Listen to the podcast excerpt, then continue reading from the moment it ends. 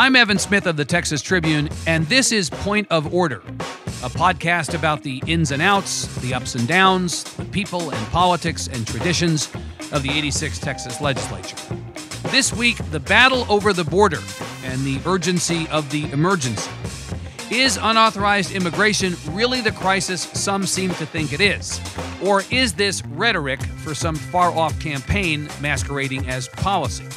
In Texas, where we have the most contiguous miles with Mexico of any state, these are questions of no small significance.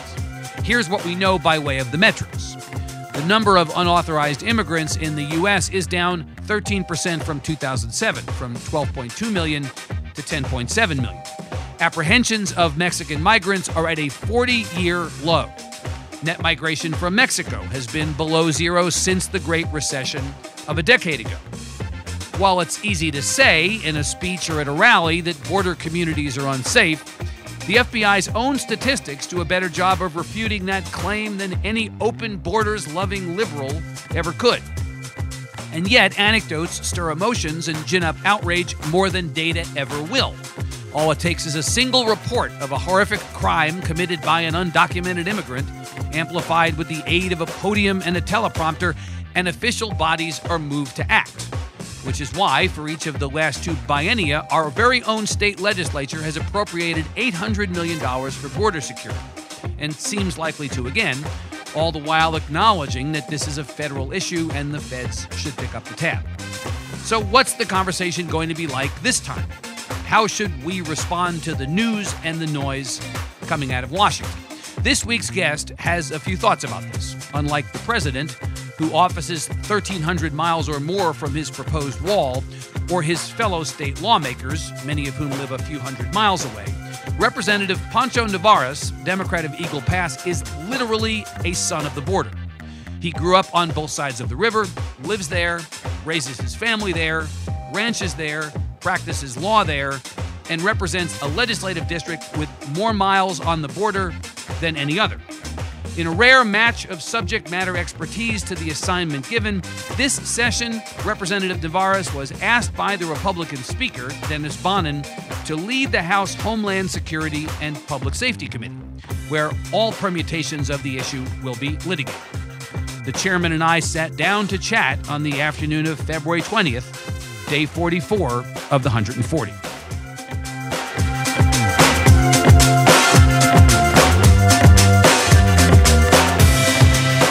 Point of Order is supported by I B C Bank, serving over ninety communities throughout Texas and Oklahoma since nineteen sixty-six. They do more so you can do more. Visit I B C dot com. And by Antonio Garza. Mexico is more than just a neighbor. For timely cross-border insight, turn to former U S Ambassador to Mexico, Antonio Garza. More at Tony Garza dot com.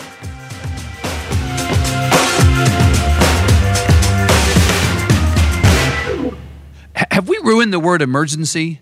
We find out from the governor and the state of the state that property tax reform is an emergency. We hear that a wall is an emergency at a time when all the statistics say that the border is safe. Have we just ruined the word? We have. I mean, if everything's an emergency, nothing is an emergency. Nothing's an emergency. So you, you are calling B S on the idea that this is an emergency on the border?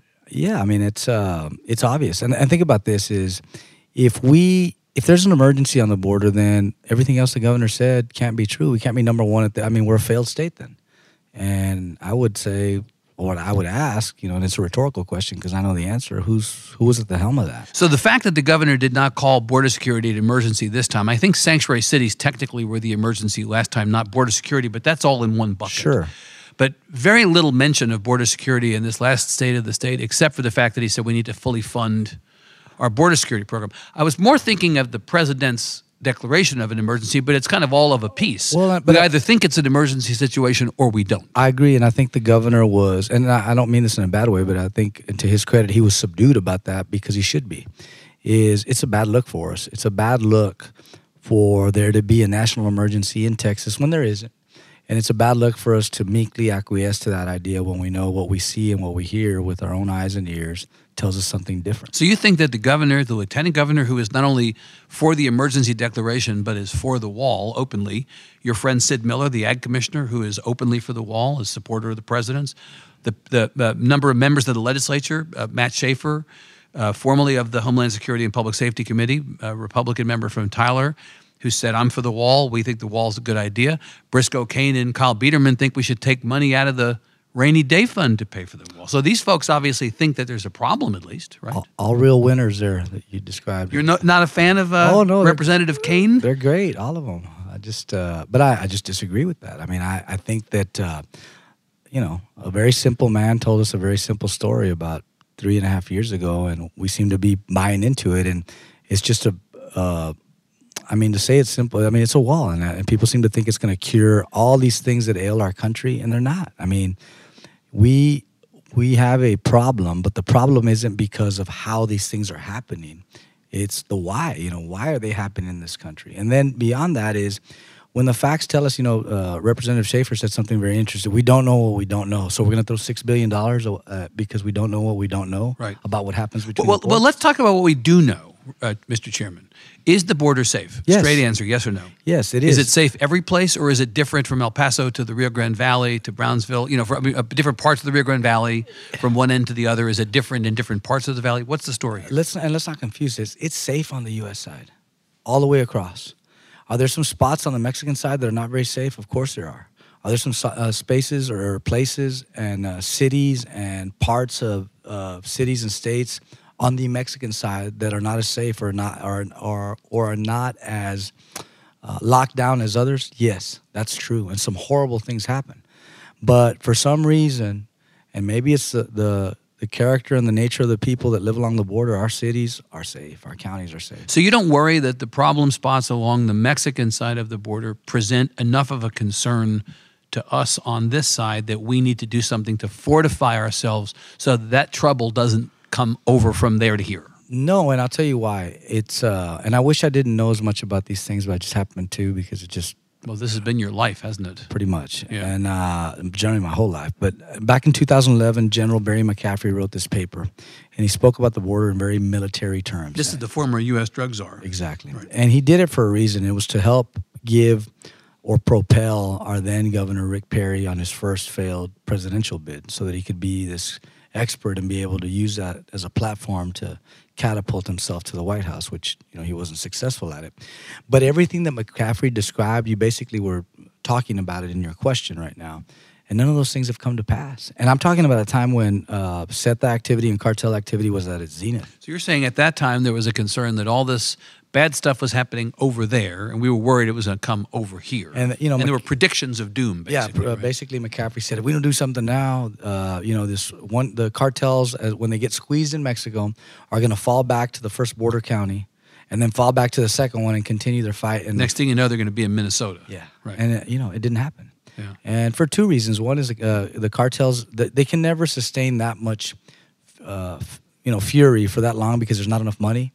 And they just, not enough money because they get greedy and they break up. Yeah. And, uh, and things change. And I mean, I, I, uh, I'm not saying that drugs and people trafficking and all these horrible things are not happening. And then they come to the U S. Of course they do. But it seems to me, and I think the county judge of, of Cameron County said it best, is what Representative Schaefer and others like him are describing is that they won't be satisfied until not one ounce of drugs crosses and not one person is trafficked. And which is probably not realistic. It's not. As I much mean, as it may be a good goal, it's right? admirable, but yeah. it's impossible. You have kids, little kids. Yeah. I've met Panchito, who is how old? Your He's uh, eight now. Son. How many do you have? I have three. I have a sixteen-year-old, a thirteen-year-old, and, and Panchito. So yeah. let's take Panchito, who is eight years, eight years old. Yeah. Least able to take care of himself, least able to fend for himself. Sure. Okay. If he's playing around on the border he's between fine. Eagle Pass and Piedras Negras. He's fine. Which is where you're from. Yeah. You are from that, and you've actually lived really on both sides yeah. of, the, of the river. You have no hesitation as a parent, because it's personal for sure. you, of course, as it would be for any parent. You have no hesitation about him playing around. No, not one. I mean, and I don't, and I'm, I mean, we're talking about at night, um, he's fine. My family's fine. I would not put them there if I thought there was some sort of danger. I mean, yeah. we've, we, um, you know, we don't, li- I, We lock our, you know, we lock doors at night and close windows. I mean, everybody should do that. But I mean, I don't. In lock. case the Zetas are listening to this podcast, sure. you don't want to give away your secrets. Everything's locked, y'all. Everything's locked, good, good. And I'm heavily armed. In fact, right but, now. Yeah, right. But I mean, you know, I leave bodegas open. I leave keys in vehicles. We've never had one thing stolen, and I don't know if that's a testament to. Is that Eagle Pass as opposed to other places, or is that Eagle Pass like other places? I think most places, I mean, you got to put it in context, too, is I'm right on the river. I think the last thing anybody wants to do is steal something right there because what they want to do is get away. But I would okay, I would tell you that somebody's vehicle stolen in downtown Eagle Pass has less to do with border security and more to do with auto theft, which happens everywhere. By the way, it happens up here, too. Yeah. And I mean, I, I, you know, someone can steal a car right here, right now, and in three and a half hours, they're driving across the border. Right. Is that a border crime? No, it's an auto theft crime here. And it, yeah. it's probably going over to fuel, you know, drug violence over there. But right. I just, I don't, I don't see, and, and, you know, people say, well, you don't see it because you're not objective. Well, neither are you because you're advancing some sort of agenda based on things that are not true. You think it's a political argument? Of course. And, and you know what? I don't mind it being a political argument, but at some point we cannot be allergic to facts. And these are facts. So let's, so let's talk about facts. So the numbers are down, right? Net migrations are at a negative number since the recession. Yes, I mean... Border uh, apprehensions are down, forty-year woe. Of course. Right? Uh, there are a whole bunch of statistics that were trotted out at the time that the president claimed that El Paso was uh, this, you know, Snake Plissken-like escape from New York war zone before the border. Uh, wall was put up there. The fencing was escape put up. Escape from the border, then, I like that. Right. And then now everything is everything is fine because of that. I mean, we heard all these stats, and people say, no, those I, I have stats. He said the other day in the in the Rose Garden, I have stats. What are they? I have stats. yeah. yeah. We never get to see those, huh? Yeah. yeah. I mean, you know, kind of like the stats that Sid Miller had when he was driving in the car and briefed the president. And, I mean, come on. The uh, So you believe the stats that suggest that crime is down, apprehensions are down, I mean, and, and that as a consequence of those things, the border is clearly safe, or well, those communities are clearly safe. I mean, uh, you know, those those stats are gathered by the Border Patrol. They're gathered by C B P. I mean, it's where else well, are we? You know, gathered by F B I, right? The F B I crime statistics. I mean, if you don't trust the you know the open borders loving liberals in the legislature, then at least trust the F B I. Although I guess we don't trust the F B I these days either, do we? Apparently, the F B I's got some problems if you listen to that. But I mean, right. think about that: is we we are allergic to facts, and why?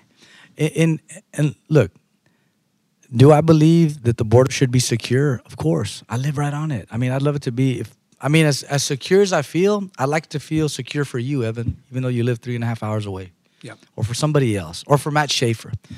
But why would we invest that much money to do something that we know will not work? Because, the, look, think about your business. If they told you you've got ninety percent of your problems stem from this, and every all the capital and labor and ideas that you have to, to deal with the issue, you throw them at ten percent of the problem. You'd be eating lizards and snakes.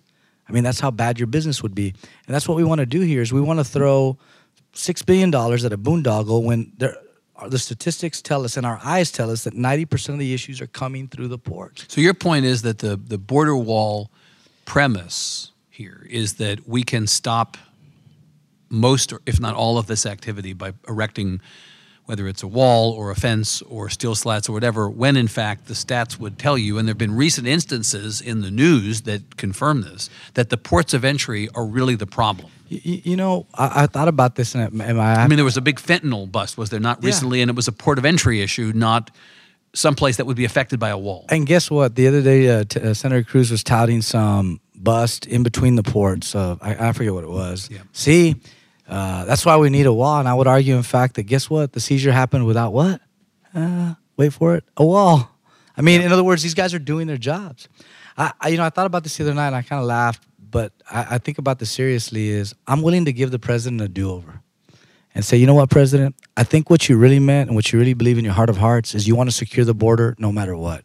And what that means is uh, a, a blanket of security that stems or comes from a lot of levels of surveillance, a lot of levels of technology, uh, muscularization of the ports beyond what we've ever seen that would give us capability of screening every vehicle without slowing them down. Right. And if that if that allows the president to save face. Declare victory. And declare a victory, I'll give it to him. So the same amount of money, the, the just under six, six billion dollars that would be the allocation as he had asked originally for the wall, you would be willing to spend every single dollar on border security if it were spent in a different way than the wall. Yes, because I believe it could. It, it would do something revolutionary. And imagine what it would do right. to the trade we have with our number one partner if we can muscularize those ports. You uh, chair the Homeland Security and Public Safety Committee of the House. There is a Veterans Affairs and Border Security Committee in the Senate. Right. And today, Wednesday, as we sit here, Colonel Steve McCraw of the Department of Public Safety testified at that hearing that the Aryan Brotherhood and the Crips are finding common purpose in creating an unsafe border and unsafe communities. That seems to be more along the lines of what we're hearing at the national level, and I assume since you call B S on what you're hearing at the national level, maybe you call B S on Colonel McCraw? I mean, I don't know where he's getting that, but I mean, I haven't seen any... They would stand out in places like... The Aryan Brotherhood? Yeah. You so, think you would spot the Aryan Brotherhood in I, Eagle Pass? I'm sure I would. You would? And the Crips, for sure. I mean, like, it's just... I don't know. I mean, just like the prayer blanket they found out in But Brewster where County. But where is he getting it from? I have no idea. I mean, idea. The president apparently saw Sicario.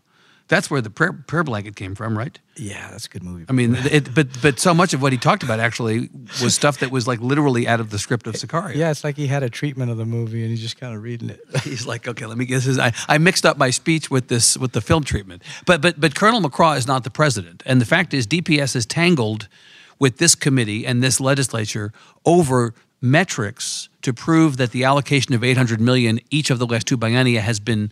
Has gone to some. I would right? ask. I would ask. Not the first time he's been in this situation. No, and I would ask uh, Colonel McCraw to to put up on that and like show me. Show you me. Would ask, but now you're chairman. You can ask. I will ask. You're going to ask him to come before and, and say, show us the receipts. Bring the receipts. Yeah, because you know that that's a claim that I mean you just can't make something like. And I'm not saying I'm not saying it's not true because yeah. I don't know. But when you make a claim like that, you better bring some. You better show it. Yeah. So you live in Eagle Pass, as we said, represent Eagle Pass, and on the other side is Piedras Negras, yeah. where the asylum crisis has come to a head of late with the facility that I gather as we sit here is about to close. It's closing this week. Yeah, and I mean... Uh, I it's think more than one thousand asylum seekers? Yeah, they had already diminished the number uh, quite dramatically over the last week, and I believe most of them have been shipped out. Some of them have, have been absorbed locally. Right. Um, and then the others are going to take their chances trying to cross that river. This is a component of the larger crisis. Yeah. The asylum seekers are a, a, a subset of the unauthorized immigrants, at least as billed well, they're not, broad, see, in, in a broad sense. I would correct you on this because they fit in a different category. They're they are not unauthorized. They're not, they're... Well, there's a procedure for them to come and apply for asylum, but until they're here legally, they're unauthorized. Right. right. But I mean, it. you know, the, the idea being the minute they're, they're, they're looking to be apprehended so they can make the, uh, the right. petition. And so um, I, I just, you know, and I, I I like to use this example because it just, every time that I think about that day and, and how it happened, it uh, it tells me everything that I need to know about why we're so confused about this. Is there are a couple of guys that were shivering by my gate, and it was really, really cold. It was right before, uh, it was like mid, early December. And so and it was really, really cold, and they were wet. They had just come out of the river. And talking to them, I realized they were Cuban. And they were looking for um, Border Patrol, turn themselves in. And, and the reason is, is Cubans, you know, they get processed, they get their, you know, they get a visa very quickly, and yeah. they're they're ready to work. So I told the guys, just jump in. It's really cold. I can see a Border Patrol truck way down the road. And so I'm you driving. Gave them a lift. Yeah. And you uh, do this a lot? I, I did it for them because I, I knew exactly what they're going to be fine. You know, the border. I mean, if look, I've been on Highway. Is it fifty possible that you misjudge people? All it takes is one time. No, I, I get it, but I could just. Like they, I mean, it's they, nothing like compa compassion is a good thing. It's no, a good instinct. But I just just talking but, to the guys, I just kind of knew where we were at. And you got to be careful about the when and where. But it's just that we were okay. Like the Border Patrol was right down the road. My ranch foreman's right there. I mean, it it it was okay.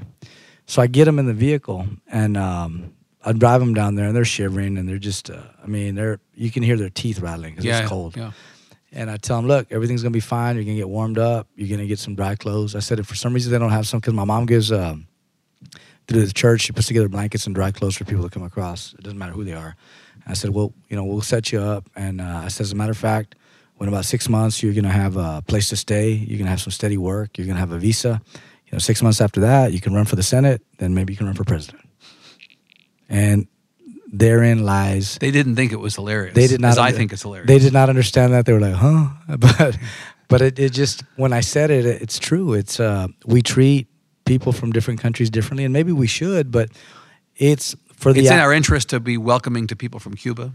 And, and maybe not from some other places. And I would I would argue is is it now like things? Well, are I'm asking you if that's the yeah, policy and, presently. And right? it is, and it is, it is because yeah. it's a Cold War policy. D- D- Chairman, doesn't the fact that you had a, a thousand asylum seekers uh, amassed in Piedras Negras, or that you've had reports that apparently are not just things that the president has made up, but you know facts that there are these people who are streaming in the direction of our country?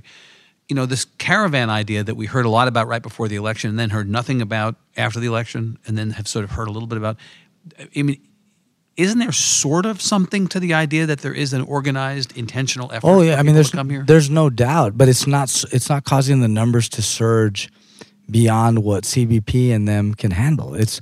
Yeah, we have an increase of people coming to the ports to seek asylum as, as they as they should. So that's a fact, but we're making too much of it or the wrong thing of it. Well, I think that, and I, I don't. I, I think that's another. That's a great reason why you need to muscularize these ports, because look where traffic's coming.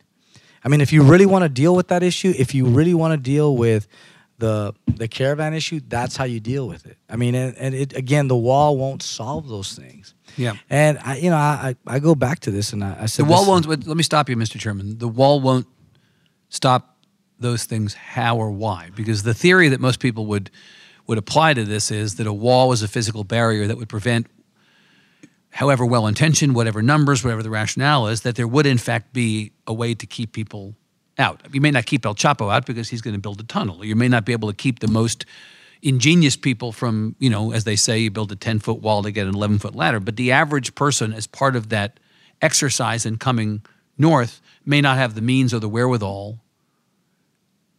The, the wall would make a difference, wouldn't it? I would agree if it was two thousand and we were at one point five million apprehensions.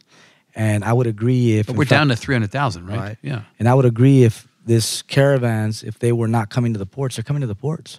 So how in the world is a wall going to stop that? So the idea of the wall was that it is simply useless given the reality of, of how that traffic is coming north, uh, south to north. I mean, I'm not the one that's uh, dictating where the traffic comes from. It is what it is, and that's what I'm right. talking about. Is I would be foolish to sit here and say, we don't need a wall when the ports are inactive, no one's coming through there, all, every major drug she- seizure is happening on, right. on the river. Then I'd look like a fool. And I don't see why these people that are advocating for a wall don't look and aren't aren't called foolish on a repeated basis based on the allegation that for we, focusing on the wrong problem. Yes, right. You know, and there is right. a problem, but this is how we fix it. L- let me ask you a, a, a sort of straight down the middle question that somebody who doesn't live in this part of the country might ask if they don't have experience with the border, and that is, isn't one person crossing illegally too many? This is a version of the question we've asked David Whitley or. Had with the Texas Secretary of State, who made this uh, allegation now proven to be untrue about voter fraud, that there were ninety-five thousand people on the voter rolls who were not citizens and fifty-eight thousand had voted. And well, it's actually a much smaller number. And then people turn around and say, but isn't one person voting illegally too many? And there's a version of that conversation that some people will will make, or an argument that people will make on this. Well, yeah, maybe there aren't as many people crossing over as there used to be, and maybe they're not nearly the, it's not only the emergency that people say it is, but isn't one person crossing over illegally too many? What happened to the rule of law? Oh, I, I would uh, I would tell you, yes, one is too many. Yeah. And then I would also tell you that government will break your heart. And if you expect government to bring that to zero, you're going to be very disappointed. It's never going to happen. It's not going to happen. In the same way that you said Representative Schaefer may want us to have no more drugs crossing the border, it's never going to happen. And I want that too, but it's not going to happen. It's never going to happen. And so in the face of that, then let's step back and let's be as practical and pragmatic as we can and get after the real problem. And the real problem exists at the ports. Yeah. Do you have a problem, by the way, with the word illegal? One of the things that journalism has discovered, my profession, over the years is that how we talk about the problem is as important as the facts. And so we don't use, at the Tribune, we don't use the word illegal. We talk about unauthorized or undocumented. I, and by the way, I, I, uh, you were talking about the David Whitley story is yeah. I would uh, congratulate y'all because it's a good it's a good example of how journalism works and should works in terms of how that story is developed and where it's come along. We may be off the, the Whitley family Christmas card list before I'm sure all this is over. But I mean, so, but why though? but so so come back to this question of the use of the word illegal, because we have been we have tried to be sensitive and thoughtful about and, and intentional about the way that we talk about this issue. Do you believe illegal is the right way to think about unauthorized immigration? I think generally it is, but there's certain circumstances that beg for the word to be used or require it. And I, I don't, look. How I, do you talk about the activity of people who don't have documentation crossing our borders? You know, do you I, say illegal? I try to. I try because you're now the chairman. Well, and I, you're setting the tone. I, exactly, right? And I need to set the correct tone. But I, I, I, I want to believe that I'm more nuanced in the debate in terms of the immigration status of people, depending on the circumstances. If that makes sense. And so, yeah. and I'll give you an example. Is and. Representative Schaefer was corrected today by Julian, and it was a very good catch because I, and I said this, and Julian agreed it because it's true. Is, this is for the benefit of people listening to this. You did an event this morning. Julian yes. Aguilar, the Tribune, led a conversation with you and Representative Matt Schaefer about this very issue. Exactly. And so the, you know, I, I made the point of saying, look, it's not illegal. These people are not doing something illegal by coming to the border and uh, asking for asylum. And then I said, even if they come through the, between the ports, it's not illegal. And so, Uh, you know, Representative Schaefer, it is illegal. It's an illegal act. No, not when they're seeking asylum.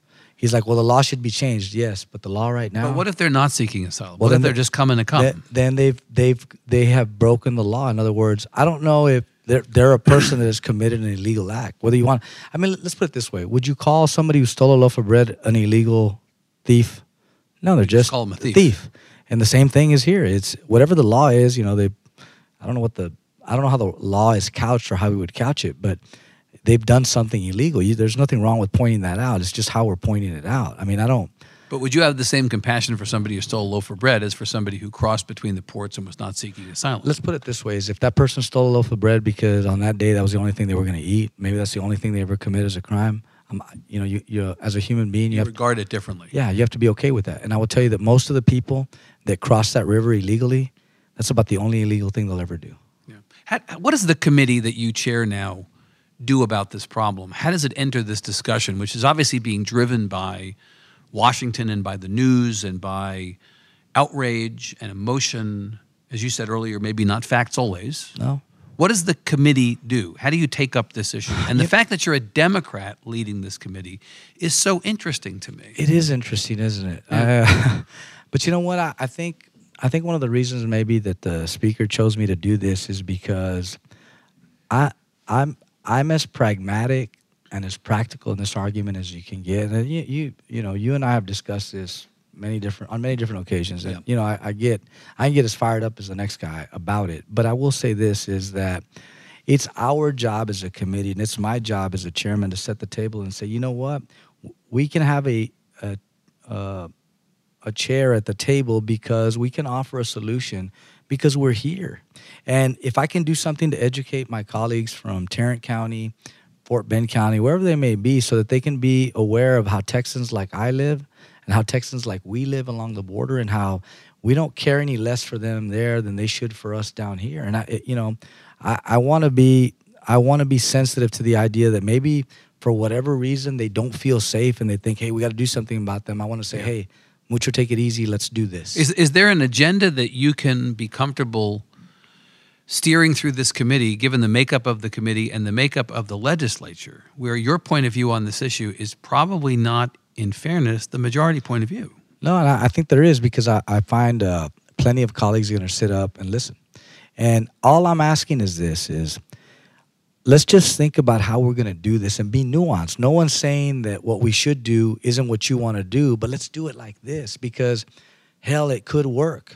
I think it has a better chance of working as opposed to, I mean, think about this. If we build this boondoggle, and it's a boondoggle, imagine when we discover that, oh, we failed. Well, yeah, you failed because the problems are still at the ports. They're not going away.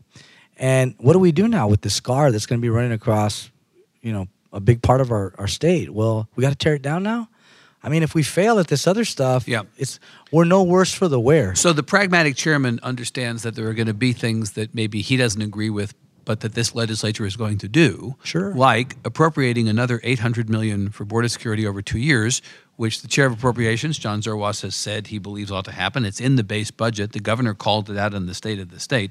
Are you prepared to lose on that one, on the allocation? I mean, if, if I lose because math is math being what it is, yes, but... Well, I'm saying really it's politics being what it is. Well, there aren't the votes to not do... I mean, I understand Democrats talk all the time. I'm now lumping you all together, but Democrats talk all the time. We need more money for education. Well, I, what are you going to cut? Well, let's cut the border security thing. The votes are not in the legislature to cut the border security uh, and, appropriation. And I agree with that. And I, I've uh, I've been on record, as opposed to some of my colleague Democrats, is I don't believe we should cut the appropriation.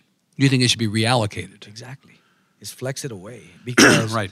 I look, if we're fiscal conservatives, yeah, then this is a great opportunity to show the rest of the country and the rest of the state and our constituents how conservative we are and how good we are at doing these. And your things. Definition of fiscal conservatism in this case is spending the money wisely and efficiently and on something that will actually work as opposed to something in your mind that will not. Because it seems to me that uh, some of my colleagues that have R's after their last name are fiscal conservatives, and what that means is they get to spend the money the way, the way they want to.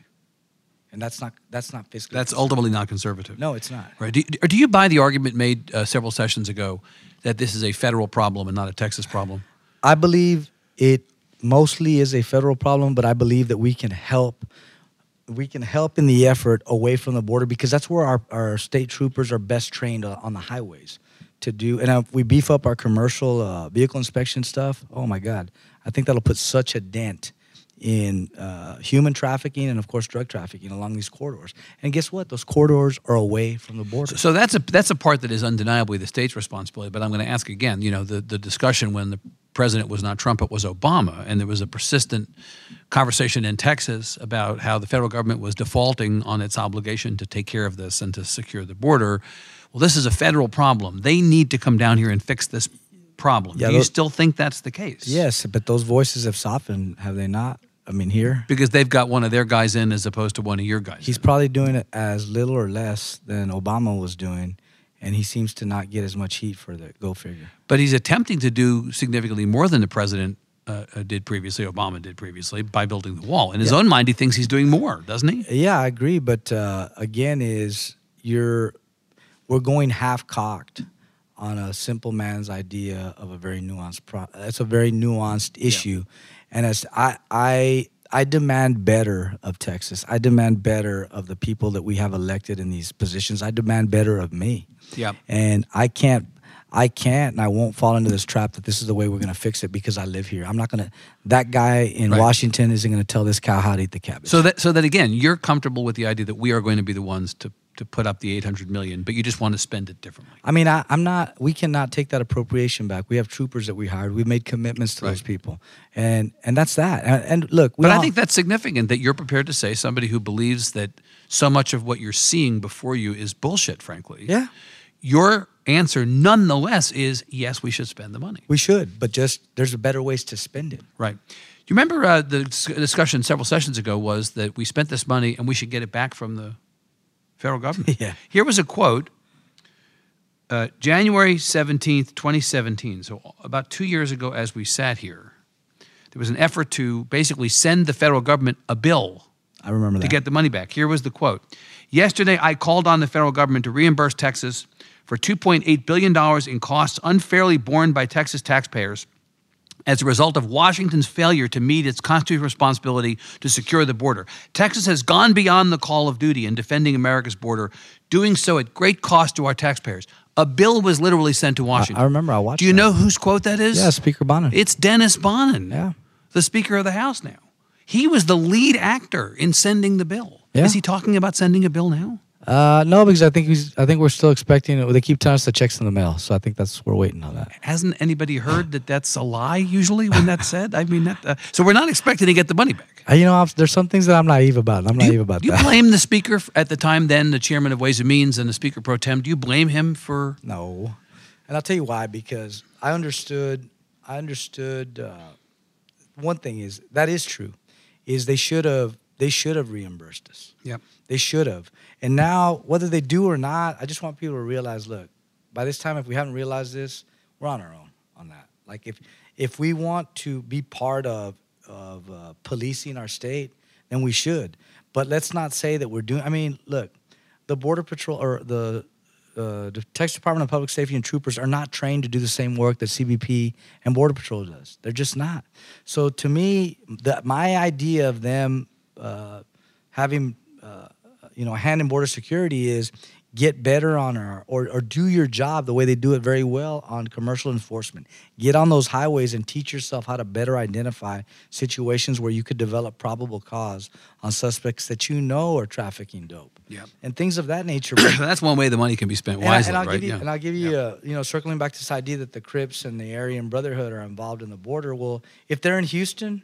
dealing with how to get dope up there, well, then, yeah, the answer to that is yeah. But to say they're somehow running around on the border, creating all these criminal syndicates in places like, and there's no doubt that they may have a cell or two, but to say that they're a significant part of something that's happening on the actual border, not related to the border away in terms of what's happening with trafficking. But on the actual border. On the actual border. I would suggest to you that that is not true. But I, I believe probably uh, Colonel McCraw's evidence has to deal with how these gangs are in these urban centers and what they're how doing. How they migrate north of the yes. north of the border.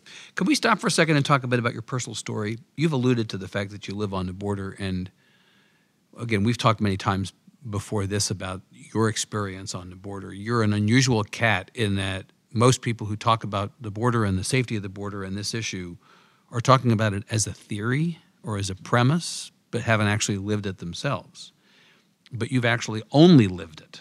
Yeah. Right? Your whole life. Pretty so, much. So talk about, kind of give the thumbnail version of your story. I mean, you know, I I, um, I grew up, I went to Catholic school. I you were born in Eagle Pass. I was born in San Antonio, but I grew born up in San Antonio. Yeah. And so I, I spent... Well, you know, apparently San Antonio's the border, it according is. to Fox News. Uh, one hundred fifty miles. I was invited to the battle on the border, and I d politely declined. Did you?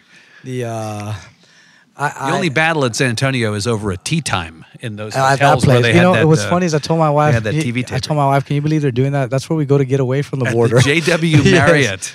But maybe they got a lazy river there, so maybe that's what they. They thought. could. They already have a wall around the hotel, right? So, so that's fine. You know, and so I, I, whatever time I spent in the hospital between myself getting born and my mom being able to get up and walk us out of there, is we did that, and, uh, and then got right to Eagle Pass. Right to Eagle Pass. My dad was a postmaster. Uh, my mom worked in a kidney dialysis center, and we went to Catholic school. Me and my uh, two sisters, and my my grandparents lived on the Mexican Mexican side. We you know we had a small ranch on the Mexican side, and uh, our life was just kind of migrating back and forth, just like many families. And so like, you're you're how old now? I'm forty-six years old. So you go back forty-six years. That's you're born in in seventy-two, seventy-two, seventy-three. Yeah. So a very different time in every respect. Sure, right, uh, and obviously, obviously, pre nine eleven. Yeah, coming I, back and forth across the border was a very different deal than it is. But you know what? It, it really isn't in, ter in terms of the traffic. I mean, in it's just, your experience, it's not that different. No, now. it's not. In terms, the only, the only what's different is we have more traffic, uh, but that's a good thing. And I measure our, our success as a community by how long those lines are sometimes. Granted, you don't want them that long, but I think it's a testament to how, many, how much, uh, you know, a, a kind of a silver lining to the, the caravan coming to Eagle Pass and Piedras Negras this time is since they were mobile instead of walking, the reason they came there is probably the safest place to cross on both sides. And the one most, most accessible to major arteries uh, away yeah. from the valley and, and up north. But... Uh, I mean, as, as a kid growing up in, in Eagle Pass, Chairman, you felt safe. You again, you didn't know enough to think that things might be bad or unsafe. You know, not on the U S side. I mean, there were some places in, uh, you know, as, as you got a little bit older and more sophisticated, there's some places in Mexico that you just knew that it was a different kind of Mexico for some people. And I'll give you an example. Even now, like for that migrant caravan, they they will experience another Piedras Negras that you and I would never experience because they're prey. And they're they're uh, constantly being uh, watched and surveilled by predators because that's money walking around. Yep. And, and that, that they're going to live a different existence and a different. They're, they're going to know a different Mexico than you and I would ever know. And I I could see some of that, and you could kind of rub up against some of that a little bit, but that wasn't part of my existence, if you will. And, I, and I'll give you an example. My son, he played. You know, we there's some weeks where I can't tell you how many times we crossed the border. Like on a Saturday, sometimes we'll cross three times. On the same day? Same day. Yeah. And, you know, my son, he plays American football, so we practice every day. And the stadium is actually visible from bridge number one, so we'd cross, go to practice, you know, from about six to eight thirty, come back. You know, some days we'd leave the vehicle in Mexico and walk across and get picked up and then go back early the next day and bring it back. I mean, that's just, you know, um, Valentine's, we or the night before Valentine's, we went, uh, ate with some friends in, in Mexico. Uh, the next day in the morning, I was over at my in-laws having breakfast with my father-in-law.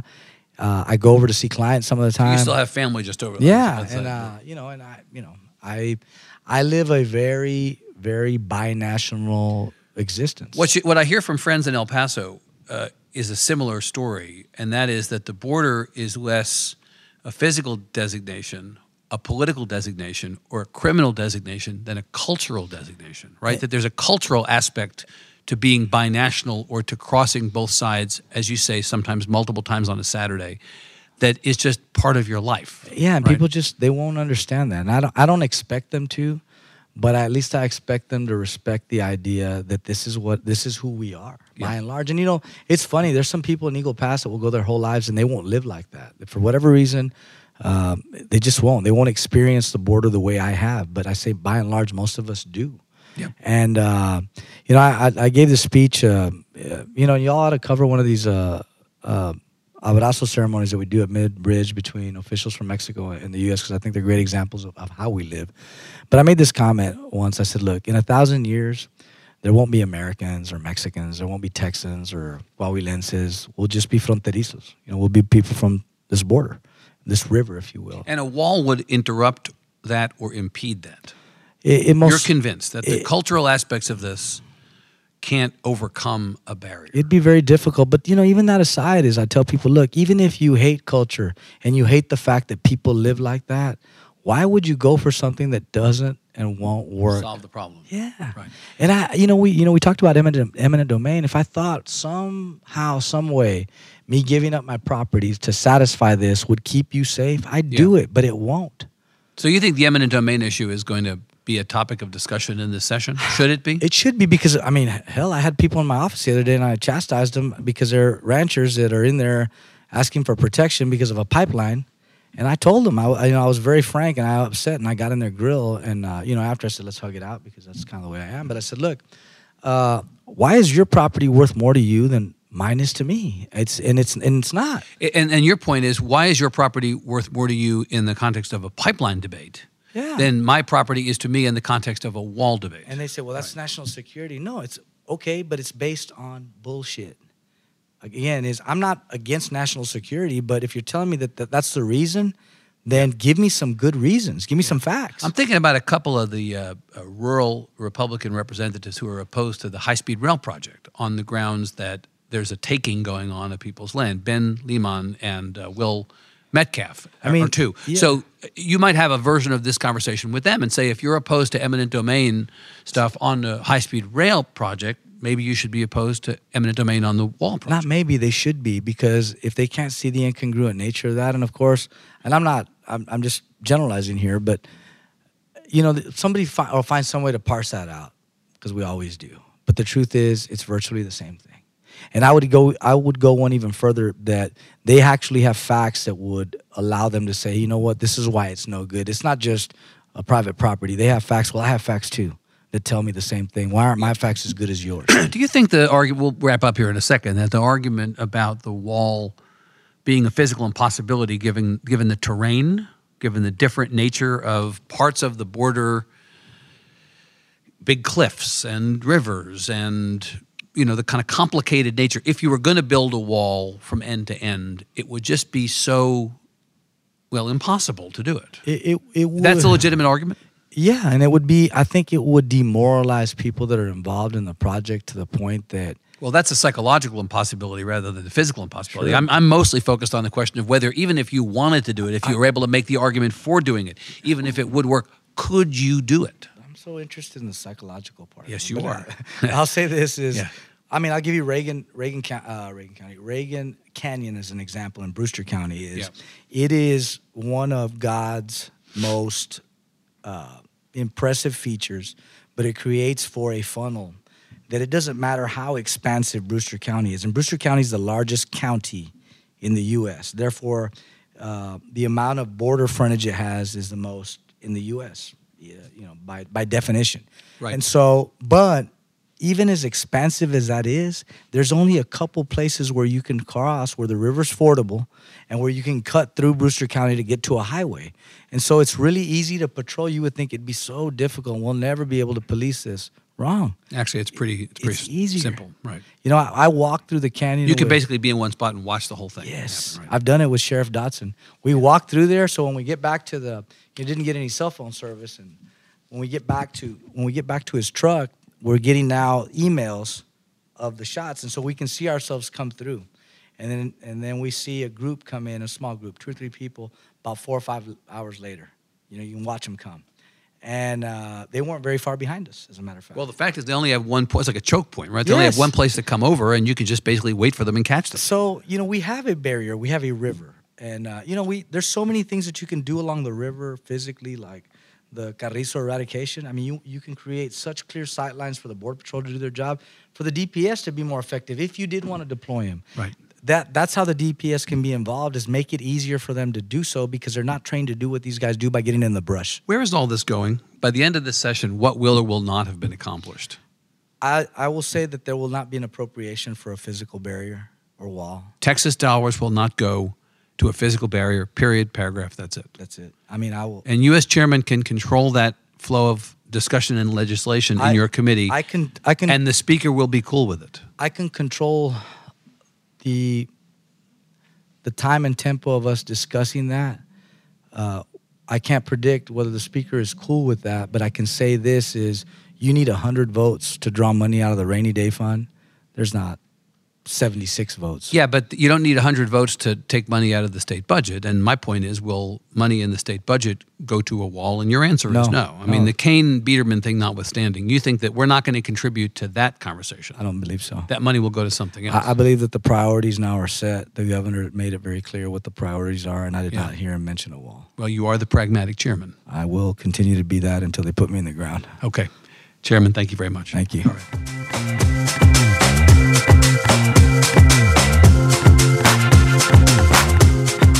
You've been listening to Point of Order, a proud member of the Texas Tribune's family of podcasts. Thanks to our guest, State Representative Poncho Nevárez, and thanks to the sponsors of this episode, I B C Bank, and former U S Ambassador Antonio Garza. Be sure to check out the Tribune's deep coverage of the eighty-sixth legislative session at texas tribune dot org. And if you like what you see there or hear here, tell your friends about us. Until next time, I'm Evan Smith.